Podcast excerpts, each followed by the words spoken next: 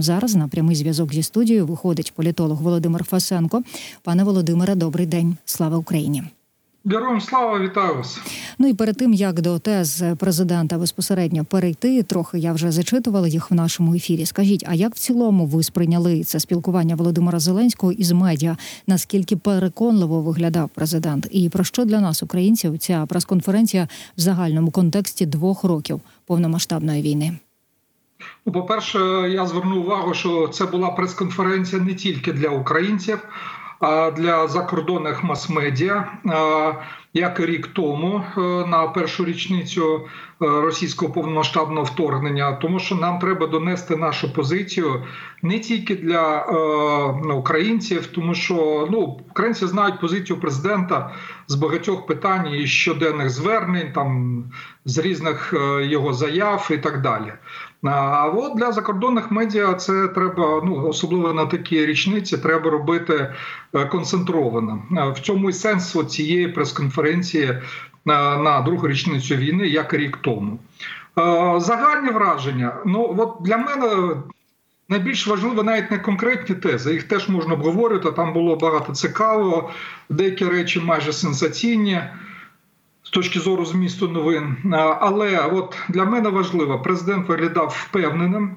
Причому ситуацію на фронті і ситуацію, е, ну скажімо так, з допомогою від партнерів він оцінював достатньо реалістично і в деяких е, питаннях навіть критично. Але тим не менш впевненість. Оце важливий імпульс, тому що навіть по деяких запитаннях, які лунали е, від деяких закордонних журналістів, ну була були такі емоції приреченості там про поразку війні і так далі.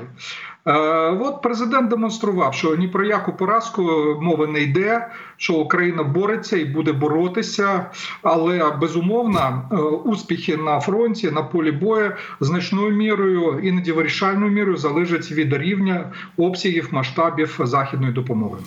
Е, ну і власне говорив президент про втрати у цій війні. Уперше озвучив втрати України. каже 31 тисяча українських військових загинула. Кожна втрата велика втрата для нас. Це цитата зараз президента росіяною. При цьому загинуло 180 тисяч разом із пораненими. Це 500 тисяч осіб. Взяв на себе президент сміливість озвучити кількість загиблих у війні українців. Скажіть, а чи посилить такий крок довіру до нього із боку суспільства? Адже запит на правильну комунікацію і правду про війну зараз надзвичайно високий. Дивіться, от щодо правильну комунікацію, кожен для себе розуміє цю правильну комунікацію по-своєму.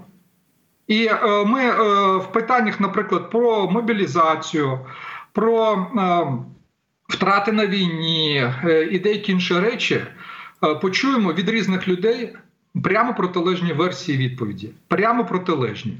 Тому знайти ідеальну комунікацію її просто неможливо. Е, особливо коли виникають ну, питання складні і суперечливі. Щодо е, втрат на війні, дискусія про це йде вже більше року. І да, лунають заклики, давайте оприлюднимо правду про втрати на війні і так далі. Моя особиста позиція: я критично ставлюся до оприлюднення втрат під час війни. І ось чому досвід абсолютної більшості країн і таке неформальне правило е, воюючі країни, як правило, не оприлюднюють офіційні дати втрат під час війни. Робиться це вже після завершення війни а не під час війни. Чому? Тому що інформація про втрати, вона, як правило, має негативний ефект в суспільстві і не сприяє консолідації, концентрації, мобілізації зусиль на продовження війни. Тому, як правило, уникають таких даних. Чому зараз з'явилася ця інформація? Я розумію логіку президента. Ну, в принципі, він по контексту відповіді дав зрозуміти, чому він, хоча він продемонстрував, що він багається, не впевнений, що треба давати такі дані, але дав зрозуміти, чому він називає ці цифри. Це відповідь на російську дезінформаційну кампанію. Е, про втрату України під час війни. Угу. Я нагадаю, ще е, декілька днів тому президент в одному з інтерв'ю сказав, що наші втрати приблизно в 5 разів менше ніж російські втрати. Але можливо вирішили в офісі президента, що Раз така ситуація, тема продовжують розкручуватися. Росія продовжує масовану дезінформаційну кампанію з цього питання. Давайте дамо більш конкретні цифри. От пояснення, чому ця цифра з'явилася.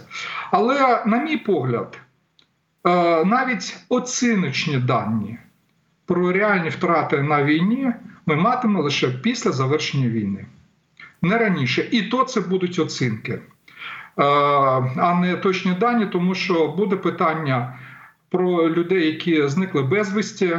До речі, президент наводив показовий приклад, якою може бути різна доля. Людина, яка вважається зниклою безвісті, вона може бути в полоні, а може і загинула.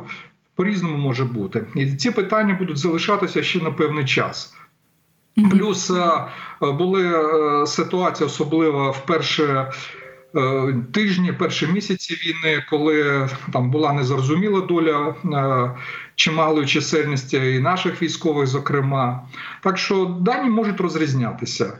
Навіть скажу за досвідом Другої світової війни, і не тільки під час війни дані про загиблих, навіть неофіційні дані, як правило, занижують після війни завищують різні країни світу. В даному випадку ще раз підкреслю. Реальні більш-менш відносні дані про наші втрати під час війни ми будемо знати лише після завершення війни. Після завершення війни і сподіваємося, дуже після нашої перемоги. Говорив президент і про плани на нинішній 24-й рік. каже, цей рік стане переломним. Від нього буде залежати формат закінчення війни. Чим менше людей знає про плани української армії, тим швидше буде перемога, каже президент. І додав: скажу відверто, наші плани щодо контрнаступу восени минулого року були на столі Кремля до того, як почалися контрнаступальні дії. А отут я вас попрошу пояснити на кого або на що натякає президент. Говорить про зрадників всередині України. А чому тоді їх досі не покарано? От залужного він зняти здогадався, а покарати зрадників ні. Дивіться, ну а чому обов'язково про зрадників е, йдеться? Е, от це перше. У нас, якщо е, щось трапляється, перше це зрада або зрада, або перемога. Третього не дано. Е, насправді ситуація по різному може бути. Ну, от простий приклад, просто для порівняння. Про плани Росії розпочати вторгнення в Україну американська розвідка повідомляла, ну скажімо так, за деякий час до вторгнення. По різному ставились до цієї інформації, ну і до того, там яким може бути вторгнення. Що б там не казали, у нас готувалися до цього вторгнення, хоча теж були різні оцінки, де воно може бути, в яких масштабах і так далі. Але знали інформацію. Буданов неодноразово розповідає, що він знає про деякі рішення, які з'являються в Кремлі, зокрема і стосовно війни, і деякі політичні рішення. Що це зрада чи розвідувальні дані? От що точно можна сказати, раз було сказано про те, що є витоки, от я б так казав, витоки інформації про плани. Треба розбиратися, звідки, з яких джерел, на якому рівні.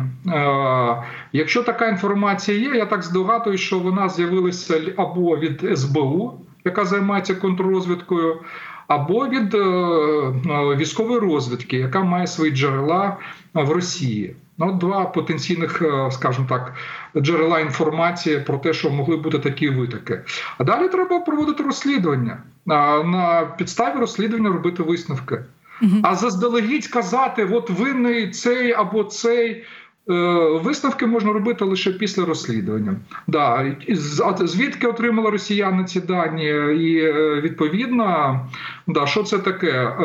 Злочинна халатність або необережність.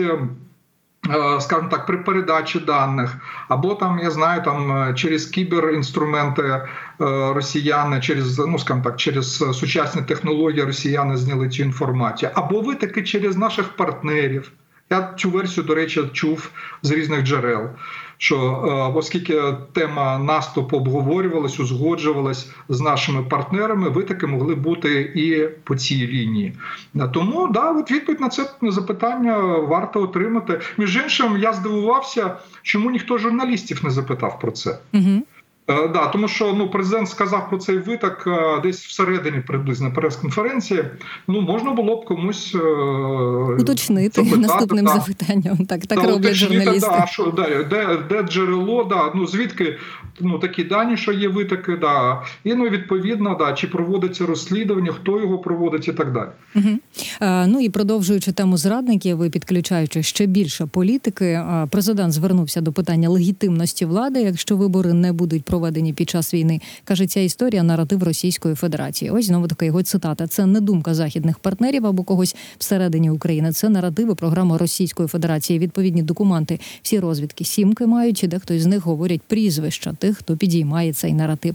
Відомі навіть суми. Погана ідея. Я до цього ставлюся як до зрадницької позиції до України. Кінець цитати.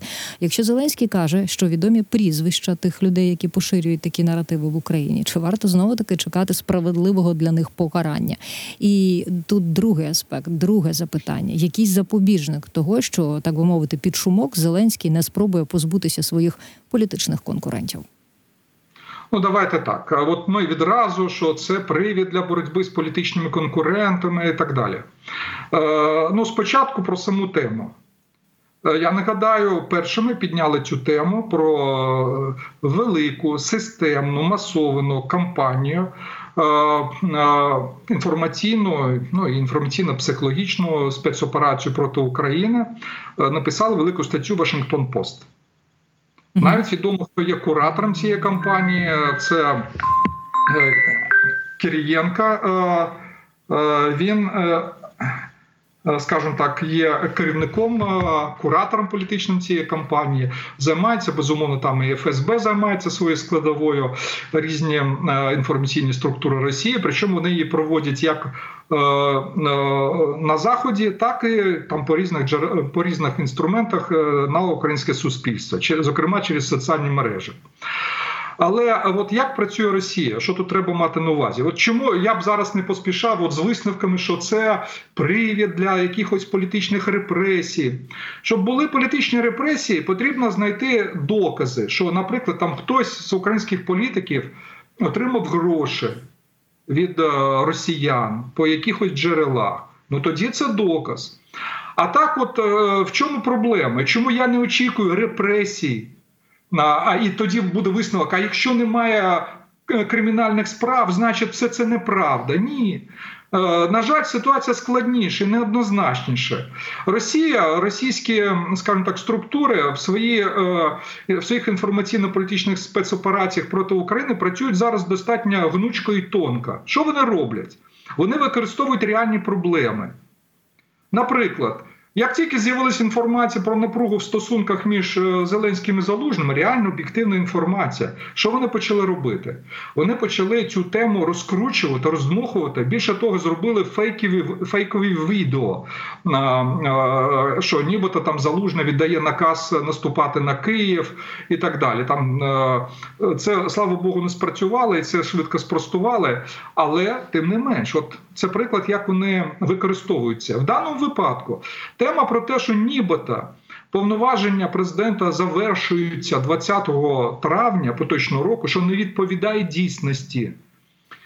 Тому що є принцип, конституційний принцип безперервності влади, повноваження будь-якого інституту влади, виборного інституту, і не тільки, завершуються тоді, коли повноваження передаються новообраному інституту. В випадку з президентом буде обраний новий президент, повноваження передаються йому. Точно також нинішній склад Верховної Ради передасть свої повноваження новообраному складу Верховної Ради.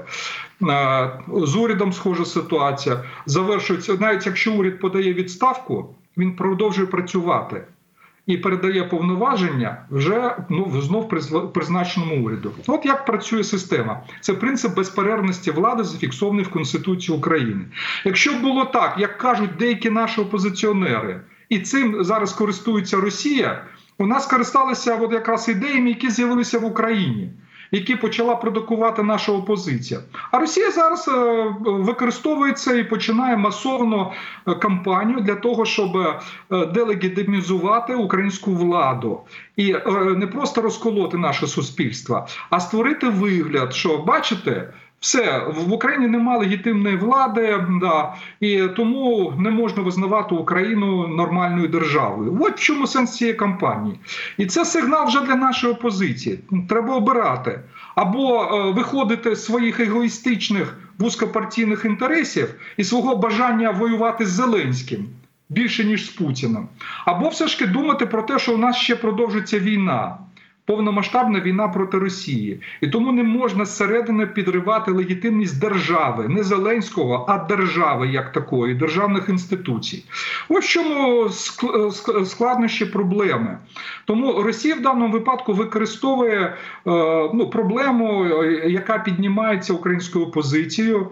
Але це не означає, що там негайно треба відкривати кримінальні справи. Для цього я не бачу, якщо там нема російських грошей у когось з українських опозиціонерів, підстав для відкриття кримінальних справ немає. А от моральне і політичне питання про доцільність тих чи інших дій в опозиційній діяльності.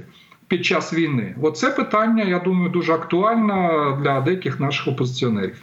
І ще цікавий анонс прозвучав від президента через брак грошей. Ймовірно, Україні доведеться скорочувати міністерства і міністрів. Причому остаточно зрозуміти ситуацію можна буде вже за місяць-два. Стверджує Зеленський.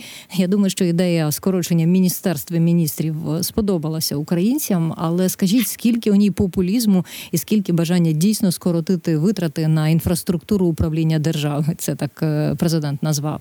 Ви вірите у скорочення міністерства? І якщо так, то які закриті закриють, відмінять або об'єднають у першу чергу, чиї голови полетять передусім? Дивіться, ну е, на жаль, тут немає простого легкого, простої легкої відповіді на це запитання. Я можу вам точно сказати, плани про це обговорюються ну, як мінімум з 22-го року.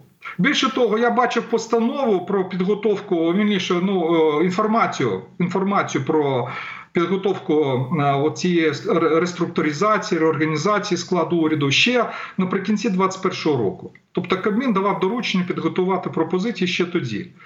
Е, тобто ідея не нова насправді. Я нагадаю у Зеленського один з перших кроків, які вони зробили, коли е, ну скажімо так, отримали парламентську більшість і свій Кабмін. Вони теж скоротили склад Кабміна, Кабміну тоді. Ще в 2019 році, відразу після парламентських виборів.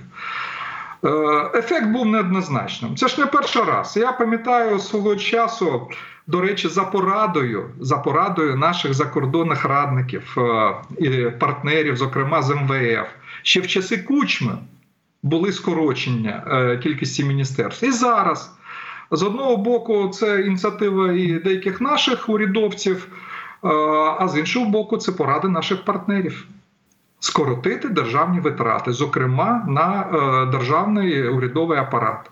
Так що от така ситуація. Е, доцільна чи недоцільна в умовах війни, я думаю, доцільна. Інша річ, як це зробити оптимально і ефективно. Тому що коли відбувається така реорганізація, ну завжди виникають там різні бюрократичні проблеми. От навіть коли відбувається заміна міністра і заступників міністра, от ми це бачили нещодавно. Я чув про це багато на по Міноборони. Угу. Там була навіть така пауза певна, коли нові заступники міністра оборони. Е, після всіх тих проблем і скандалів, які були в Міноборони з державними закупівлями, вони не хотіли підписувати документи, які їм залишилися в спадок від попередників, тому що ризик є. Я, до речі, чув від е, урядовців е, тих, хто вже зараз не в уряді, і тих, хто зараз чимало е, чиновників теж, е, скажімо так, не хочуть підписувати підписувати якісь контроверсійні документи, тому що побоюються, що можуть бути звинувачення там в різних порушеннях. Тобто, навіть якщо корупції немає, але ти там відступив від якихось нормативних документів, навіть заради інтересів держави, а тебе потім будуть звинувачувати в тому, що ти е, порушив ті чи інші е, закони, що ти завдав збитків держави і так далі. Така проблема, на жаль, існує. І тому з реорганізацією зараз, скажімо так, є дилема. Плани такі є з 22-го року. Є пропозиції певні, скоріше за все. Є вакансії по трьох міністерствах в уряді. Е, по деяких міністерствах, ну скоріше за все, точно їх будуть скорочувати. Ну, наприклад, по міністерству молоді і спорту. З високою вірогідністю, і то саме тому не призначають нового керівника. По інших міністерствах ну є питання. Е, там що скорочувати, як е, об'єднувати деякі міністерства. Е, Плюс, я так розумію, ще немає ясності, да, і з точки зору кадрових питань, да, хто саме може очолити, міняти чи не міняти прем'єр-міністра. Тому плани є, але не все узгоджено, і є от певні побоювання, що в процесі реструктуризації можуть виникнути і певні негативні бюрократичні наслідки. Тому це і така затримка виникає. Так що я думаю, що зараз в зв'язку з складною ситуацією на фронті просто відклали ці плани на певний час. Тому Мгм. президент сказав, там це буде за місяць чи два. Угу. Ну, все одно недалекий термін, недовго чекати залишилося. Власне, будемо спостерігати. Говорив Зеленський і про диктатора російського Путіна. Згадував і розмову із ним віч навіч у грудні 19-го року. А також е, казав, що запропонує майданчик, на якому Путін зможе погодитися з тим, що він програв цю війну, і що це була велика помилка. Скажіть, а наскільки реалістична по вашому ця історія, що Путін визнає і поразку Російської Федерації у цій війні, і свою особисту поразку? Ну тут ми знов таки вступаємо в поле політичних е, припущень, е, іноді фантазії і так далі. Для мене головне, що у президента є своя позиція. Президент не хоче відступати від е, власної позиції, яку він сформулював в формулі миру. Е, Він про неї згадував. Але є дві речі, от що нам треба розуміти. Є два напрями е, в реалізації, скажімо так, подальших форматів завершення війни. Одна, один формат це наша позиція, наша формула миру. Це наше стратегічне бачення інтересів. Реалізувати повною мірою оцю формулу миру і примусити Путіна признати, визнати свою поразку ми можемо тільки в разі повної поразки Росії. І для нас не важливо, коли це відбудеться за рік, за два, а може за 20 років. Хто знає. Да, історія знає багато прикладів, коли повної перемоги або відновлення історичної справедливості по окупованих територіях доводиться чекати іноді десятки років. Да, такі приклади є. Але це наша стратегічна позиція, це наша програма максимум. І інше можуть бути реальні формати перемовин, коли нам можливо, якщо у нас не вистачить ресурсів, військових ресурсів для звільнення всіх окупованих територій, да, тоді нам можливо доведеться йти через певний час на складні компроміси. Такий варіант, на мій погляд, це моя суб'єктивна думка. Він не виключається, і до цього треба бути готовим. От рік тому в Мюнхені, виступаючи на українському біді, тоді новообраний президент Чехії, генерал Петр Павел, він сказав, що треба розглядати різні варіанти завершення війни. В цьому році він нагадав і сказав, що він був правий. І це дійсно так. Треба розглядати різні варіанти завершення війни, але в той же час наголошувати, нагадувати, що у нас є своя програма максимум, яка відображає наші стратегічні інтереси. А чи вдасться примусити Путіна?